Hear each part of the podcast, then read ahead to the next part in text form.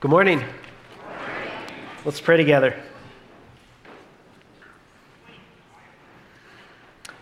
God, we thank you, we praise you for the way in which you have already met with us this morning. We are so grateful to you for your kindness, for your love, for your immeasurable grace that is unending. And God, we sit before you this morning as recipients of your love and of your grace. It is undeserved, it is unmerited, and yet you lavish us with this ocean of love. And we pray, oh God, that as we sit before you in your love and your grace toward us, that you would open up our hearts and that you would enable us to hear and to see that which you want us to hear and see this morning. Shape and form us, we pray, by your word to be your faithful people in this world. And we ask these things in Jesus' name, and all God's people said, Amen. Amen. So, if you are joining with us for the first time this morning, welcome. We are very glad that you have chosen to be with us this morning. And we have been, over the last several months, working through a letter that the Apostle Paul wrote to a church in the first century city of Corinth. But today, what we're going to do is we're going to take a little break from our series that uh, we've been in in the book of 1 Corinthians, and we want to pause and we want to take some space beginning today and into the next couple weeks looking together at the book of Nehemiah. And we're going to be doing a brief series entitled Rebuild, Restore, and Renew. Now, why is it that we're taking a break from our general series uh, to look together at the book of Nehemiah? And the answer is simple. It's, a, it's an answer that probably many of you will know. It is because we as a church right now are in a season of rebuilding. You could say we ourselves are in a series or in a season that could be marked as rebuild, restore, and renew. This church, by God's grace, has an incredible heritage of gospel ministry. Uh, over the last 132 years in the life of this community, there have been churches that have been planted out of this church. There have been leaders that have been raised up and sent out to start nonprofits that serve the poor or that uh, do apologetics work or that engages in mission cross culturally. This church has done an effective job of reaching children and young adults and young families throughout its history. And there have been great seasons, great periods in this church's life where God has broken out and has done really cool work. I remember sitting down with uh, Pastor Dick Anderson a couple months back over lunch and him sharing with me over how God used this church to reach out into hippies in the canyon and he told me really fascinating stories of going and visiting the Manson house in the canyon and seeing the gospel break out there. But there's exciting work in the history of this church, isn't there? But you know, for us as a community, our desire is not simply to be a church that celebrates the past. We want to be a people who has hope for the future. And so we don't want to be simply a church that celebrates a great heritage. We want a great future as a community. We want to continue to be a faithful presence of Christ in this city and throughout the community and throughout the San Gabriel Valley. It is our longing, it is our hope to be a church that continues to raise up young leaders and send them out to serve the poor and to reach people in other cultures and places and to start new works. We want to be a church that plants other churches. We want to be a church that, by God's grace, opens up our homes on our streets and exhibits the hospitable love of God in our communities. We want to be a people that are shaped by the wisdom of God as we engage in our vocations. And so we long for a good future together. Amen? Amen? So, this is our hope as a church. And yet, as we look at our past and as we long for the future, we also have to be very honest about our present. This church has been in a season over the last several years that has been marked by decline. In some ways, it's also been marked by some dissension, by some disunity. And there's been some things in, in, the, in the recent history of our church that we've seen that, that, that we grieve over. And we long to be honest about our present so that we can make appropriate changes and build into a different kind of future. And so we want to rebuild, we want to restore, and we want to renew. And this is going to take a lot if we're going to see this happen as a church. It's going to take a lot of different change among us. And change can sometimes be scary, it can be difficult. I was talking with our staff this week. We were in a meeting, and uh, I had mentioned to the staff, because some of you will know if you're around here when I was candidating, that one of the words that I tried to use more than any other word when I was candidating was the word change. And I did this intentionally so that we could all know what we were getting into. And of course, it wasn't just me. Uh, the leadership of this church was wanting change, and that's why it felt like a good match. And so I was talking with our staff this week, and I said, Yeah, I said, I've actually had a couple people come up to me, and they've said, Hey, um, Josh, you keep talking about change. When are we going to see more of this great change you're talking about? And, uh, and then Alvar piped up and he said, Boy, you must be talking to different people than I am. Not everyone feels the same way about change. I think for a lot of us, change creates anxiety. We are fearful, and we're worried about what might happen. We are afraid of change. And of course, during seasons of change, it can actually be a, a, very vital time because the fallow ground is being broken up. And, and that's an opportunity for new planting and for new fruitfulness, but it's also an opportunity for new seeds of discord to take root because people don't like change and there's divisions and dissensions and I don't like this and I don't, you know. But, um, and so, so we need to lock arms together and talk together about what this new season of change is going to look like. Now, some say, well, what kind of changes are we talking about that's ahead? Well, First, there's going to be changes in this facility. In fact, uh, in three weeks from now, we as a congregation are going to move across the street over to Old North Church for a season where the interior of this sanctuary is going to be revitalized. And we're going to, you know, touch some cosmetic things like carpet and paint and lights and, and things like this. But that's really just the first part of a larger season of change in our facility. Uh, we've been working together with a contractor or with an architect in order to create a design that we think would make us more effective as a church working into the future. And so it'll touch, it'll create things like uh, if we go through with this facility remodel in the future, uh, a new elevator in the uh, right outside these doors in order to help those who are in a wheelchair or who are, have a walker or who have a stroller or whatever navigate our facility a little bit better. Uh, believe it or not, we're actually thinking of, of adding men's restrooms upstairs because we have one stall. It's important stuff.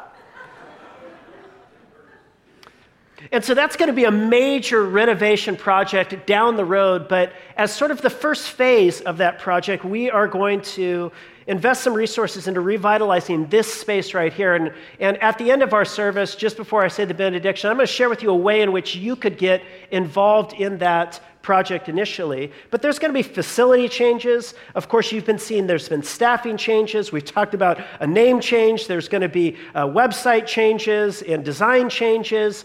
And of course, those are, are a lot of the superficial kind of changes. The real change that needs to take place is the change in our hearts, amen?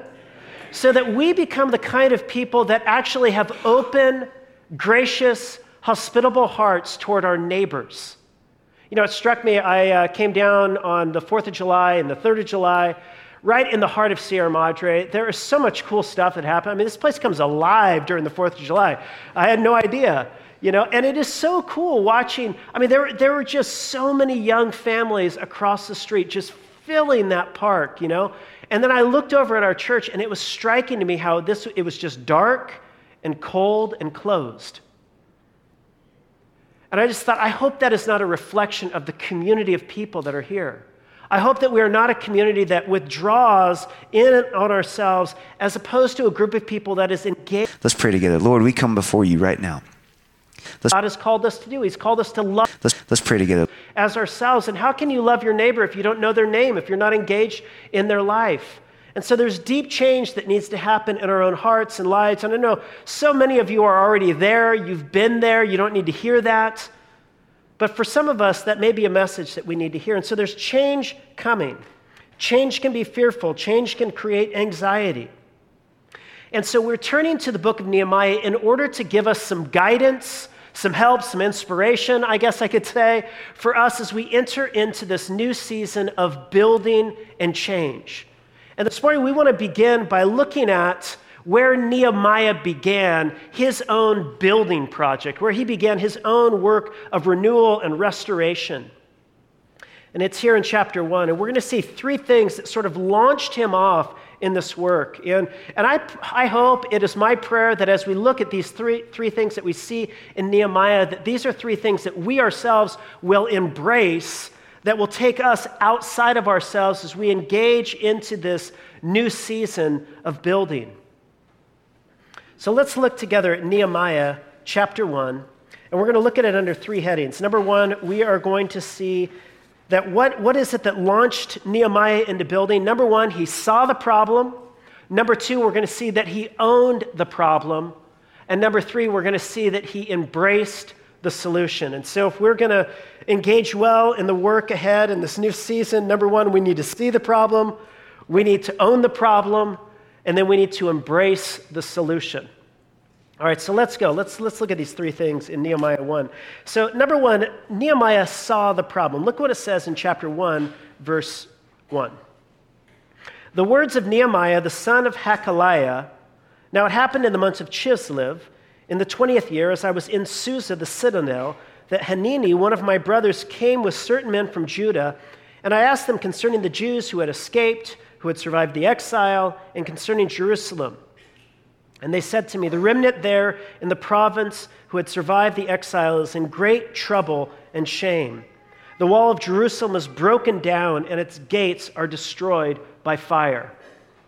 So let's jump into this. Now, who is Nehemiah? Well, our text says first that he was the son of Hachaliah. Don't know who that is, and so that's not going to be much good to us. But we do know that um, even though we don't know much about him, we know that he was a very short man because his name was Nehemiah. That was so stupid and bad and corny. I'm not going to do that next service. No, I will do it next service.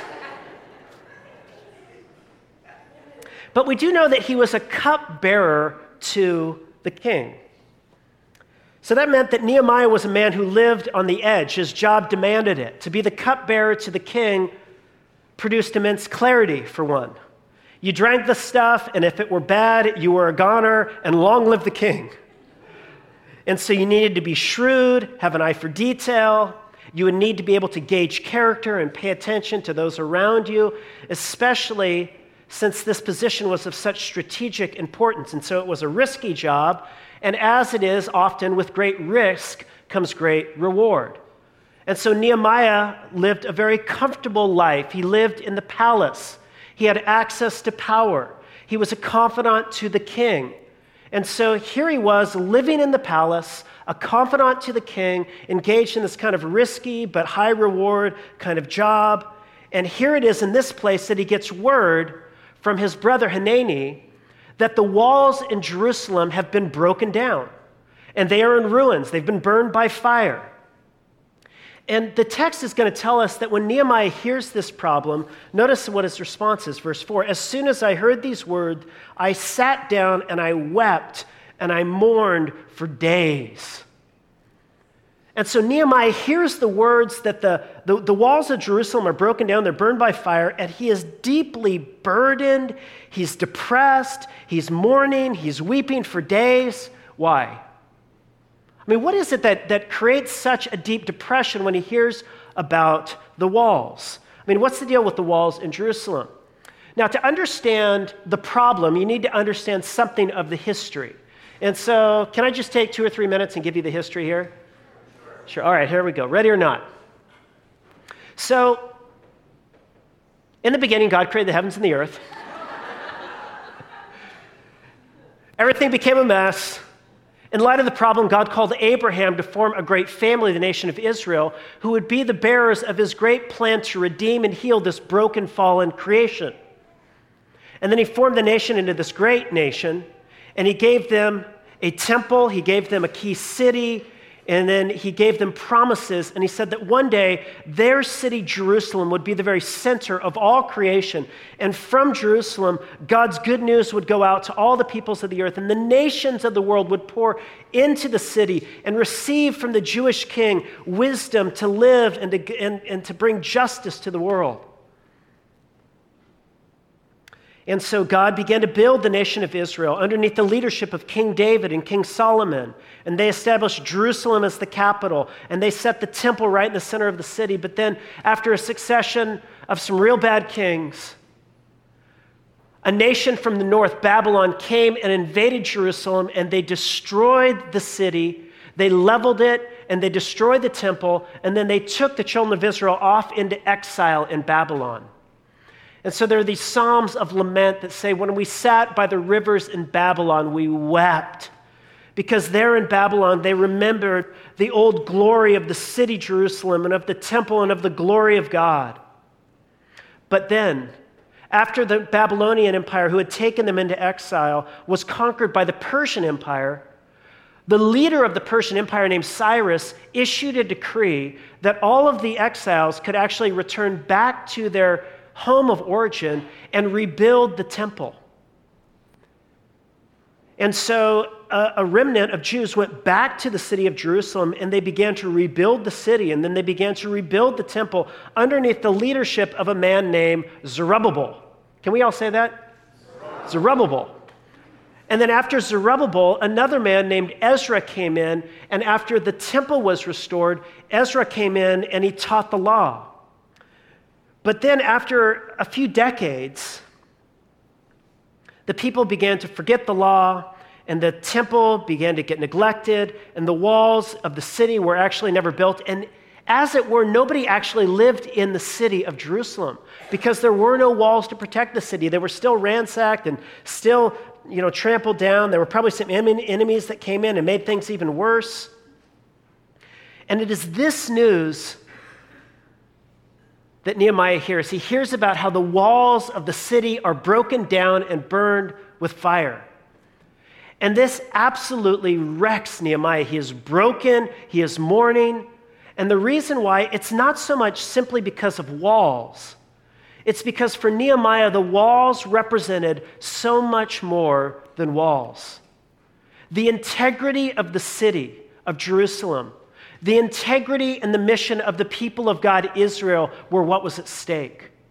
What was at stake was God's plan of redemption going forth to all of the nations from the center of the city, and it is this that wrecked Nehemiah. And so let me just ask you this Do you understand the true nature of the problem we face? You know, as we begin to talk about the future of our church, and as I begin to talk about change, you know, we talk about things like paint and carpet and lights and, and you know, websites and, and staffing. And you can talk about neighboring and things like this. And, and in the grand scheme of things, these things can feel kind of small. And yet, each one of these items is about so much more than each individual item. Something more is at stake. And what is at stake? Well, I believe that we are living in a time of transition in our country right now. I remember talking with uh, Pastor Robert uh, a couple weeks ago, and he was telling me, he said, he said, you know, he was in Holland to defend his dissertation uh, last year. And he said, Holland is an interesting place. They have an interesting history because he said there was one generation in Holland where like 90% of the country was, were churchgoers. They, they were followers of Jesus. And then he said there was a transitional generation, and then in the third generation, only 10% of the country were attending church. And he said, and I believe that we in America right now, we may be in a transitionary generation where we are on the road to becoming like Western Europe. And it's true, when you look at the stats and you look at the amount of young people that are going to church, it used to be that when uh, kids, they'd go up in youth group and then they'd go and they'd maybe sow their wild oats in college or whatever. But then when they got married and they had kids, they'd oftentimes wind their way back into church. And what more and more of the studies are finding is that young parents are just not coming back into church. And of course, for me, this isn't about whether or not people are going to church. It's about whether or not we are learning how to live the way of Jesus together in community. That's what church is about. It's about whether or not we are experiencing the love of God displayed for us in Jesus Christ. That's what it's about, being changed by this love. And more and more churches in our nation, more and more churches that are actually right in the heart of communities like this one, are dying. And they're becoming other things. And so, what's at stake is the mission of God for the next generation. And that's why what we do matters. That's why we cannot just sit back and do nothing. We have got to act, we have got to change, and we have got to do it now. We don't have another generation. We have got to act together and we've got to do it unified and we've got to do it now. Now, somebody says, Well, I don't, I don't really like the, the specific changes you're making. I don't really like the specific ideas you have. And it reminds me of uh, a story told of the great evangelist D.L. Moody. Somebody came up to him one time and he said, You know what? I don't like the way you do evangelism. And D.L. Moody said, Well, I don't like it much either. And he said, well, How do you do evangelism? And he said, Well, I, uh, I, I don't. And he said, Well, I like the way I do it better than the way you don't do it. And look, I don't claim to say that every change that we're going to make in the next year or whatever is going to be exactly on target, the specific thing and the only thing that could be done. But I am saying that we cannot sit back and do nothing. We have got to act. And too often it happens in organizations and in churches that we wait until we have all of the answers in order to act and to make changes. And we do not have that luxury. You will not have all the answers. You have to act and you have to do it now. And act we will because we see the weight of the problem. What is at stake is nothing less than a faithful witness to Jesus What's at stake is the mission of God. What's at stake is the healing of the nations. What's at stake is the justice bringing, healing, shalom bringing rule of God breaking out in the world. And all of that matters, doesn't it? And so Nehemiah recognized the nature of the problem. He's like, he's like, man, something extreme is at stake here. These walls are broken down. But not only did he see the weight of the problem. But secondly, I want you to see that he not only saw the problem, but Nehemiah owned the problem. Now, where was Nehemiah when he received this news of the walls being broken in Jerusalem? Well, the answer is told us in verse 1. It says, Now it happened in the months of Chislev in the 20th year, as I was in Susa, the citadel. Stop there. What is Susa, the citadel? Well, Susa was the capital of the Persian Empire. And so you can see the Persian Empire right there. You probably can't see it.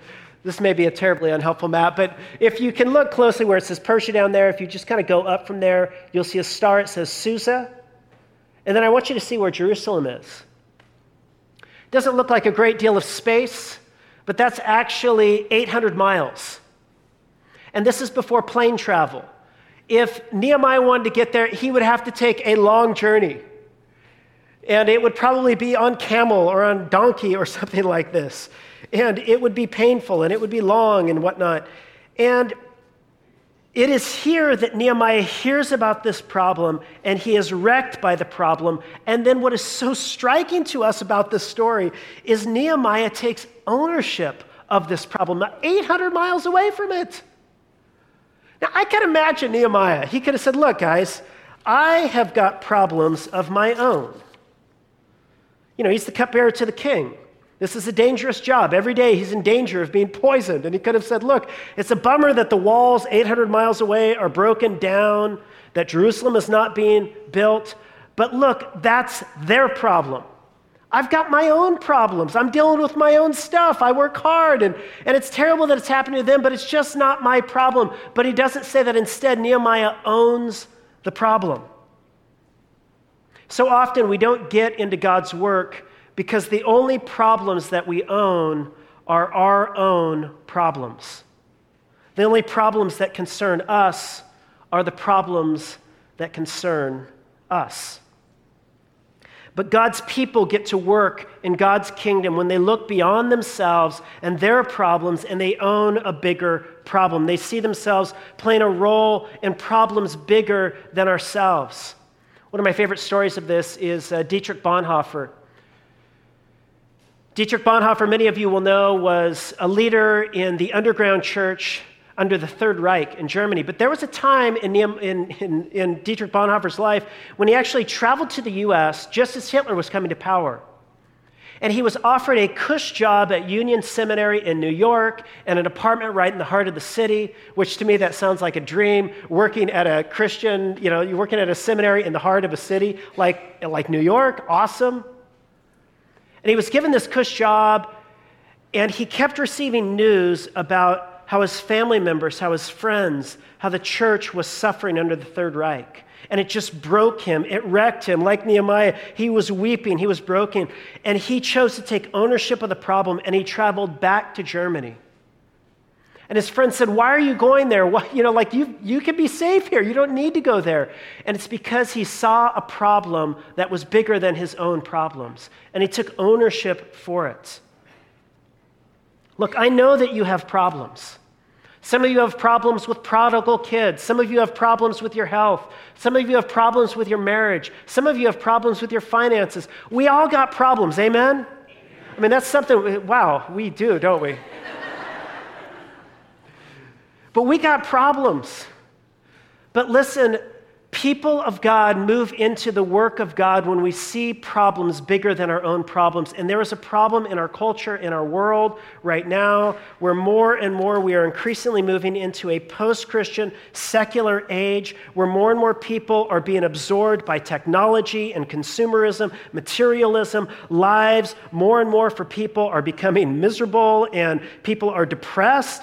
Depression is at epidemic highs. People are taking pain medications and depression meds and all kinds of things in our culture, and we're, we're medicating ourselves and we're trying to forget and numb ourselves from the meaninglessness of life.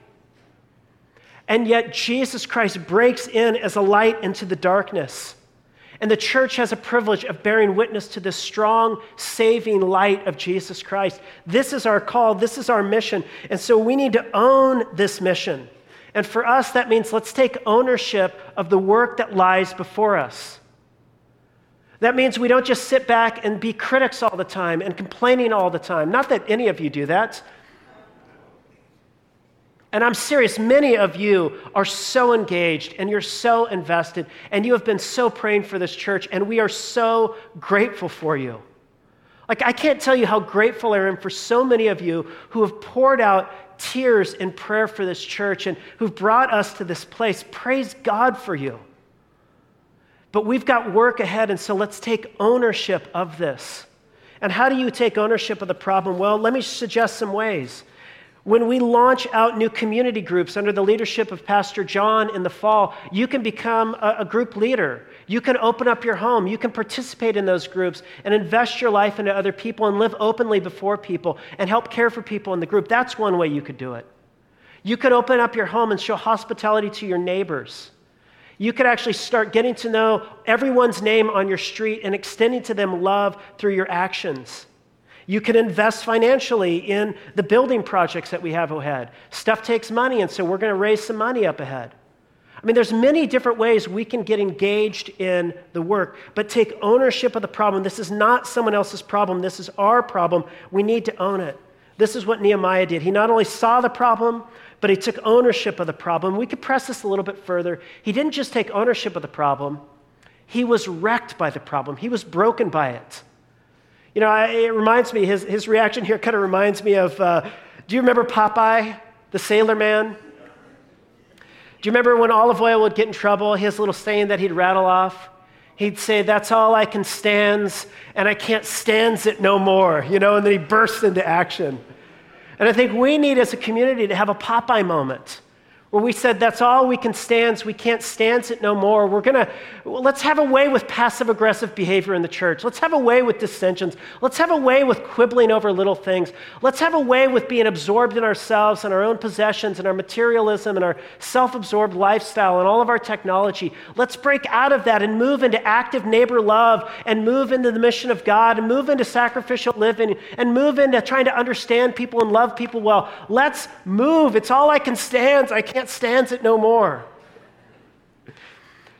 I can remember, you know, one of the things, one of the reasons why I'm here, I have to tell you, is because one of the things that I can't stand is I can't stand when you have like beautiful church architecture. I love beautiful church architecture. I can't stand it when there are beautiful churches that sit in the heart of communities. These durable historic structures that reflect the durable historic nature of the faith right in the heart of the community because the people of God are intended to be a faithful presence of the love of Christ through our actions, right in the heart of the community. And it breaks my heart. I can't stand it when these churches get smaller and smaller and older and older, and then they just die. And what I can't stand even more is when they die because people are afraid of change and they get stubborn and they don't want something else happening.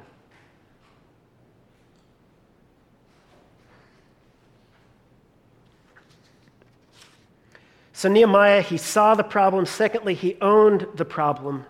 But thirdly, I want you to see that Nehemiah embraced the solution. He embraced the solution. So, Nehemiah hears about this, he's broken by it. And then look what it says. As soon as I heard these words, he says, I sat down and I wept and I mourned for days. I continued fasting and praying before the God of heaven. And I said, O Lord God of heaven, the great and the awesome God who keeps covenant and steadfast love with those who love him and keep his commandments. Nehemiah, after he sees the problem, he turns to the only one who can do something about the problem, and that's not Nehemiah, it's God. Who is Nehemiah anyway? I mean, Nehemiah could have, like, Nehemiah, he's just the son of Hacaliah. And what a bummer just to be the son of Hacaliah. I mean, he was just knee high Maya. Like, he was not that impressive.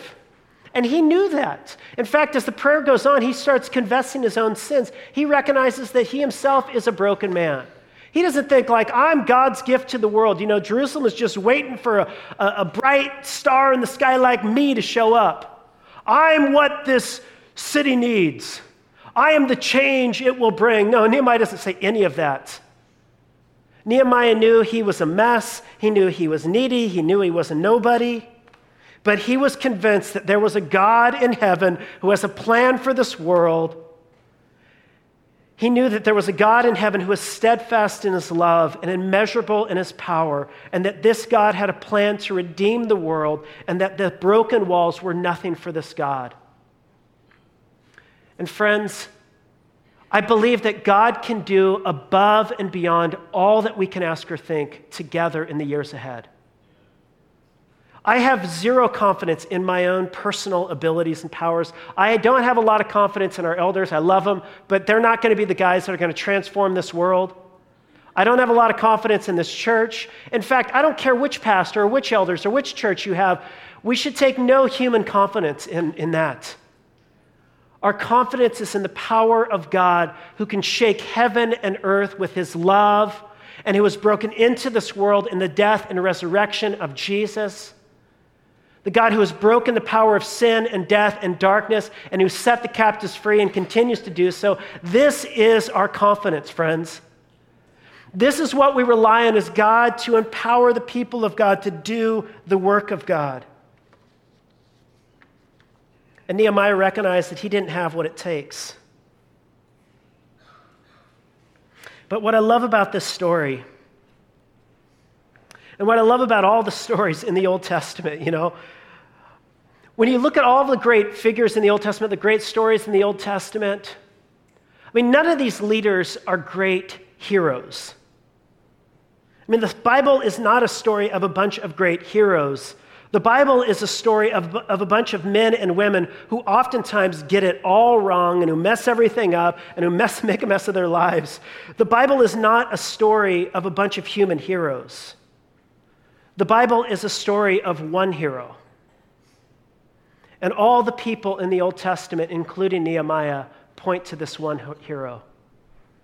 See, Nehemiah left the palace to go into the rubble. Know anybody else who left the palace to go into the rubble? You know, Jesus Christ, from all eternity past, dwelling in the glory, the palace with his Father and with the Holy Spirit, one God, eternity, forever. And the eternal Son leaves the palace and he enters into the rubble so that your lives and my lives might be rebuilt. You are here today because God in Christ has left the palace and entered into the rubble so that he might rebuild you.